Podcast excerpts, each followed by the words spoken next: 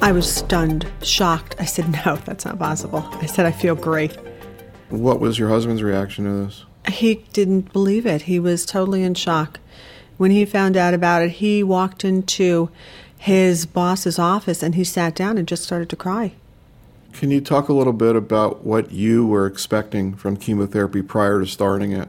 I was terrified, absolutely horrified. I think everybody who goes for chemotherapy, the minute you hear chemotherapy, you start to shiver.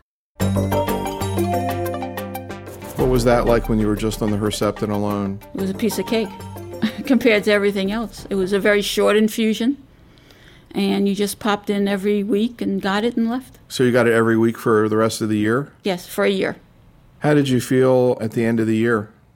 The end of the year is today. Is that right? Yes. Wow. I feel good and I feel a little sad. so today was your last Herceptin dose? Yes. so you got Herceptin today. Yes, I did. Half an hour ago. What's on your mind right now? I'm glad it's done.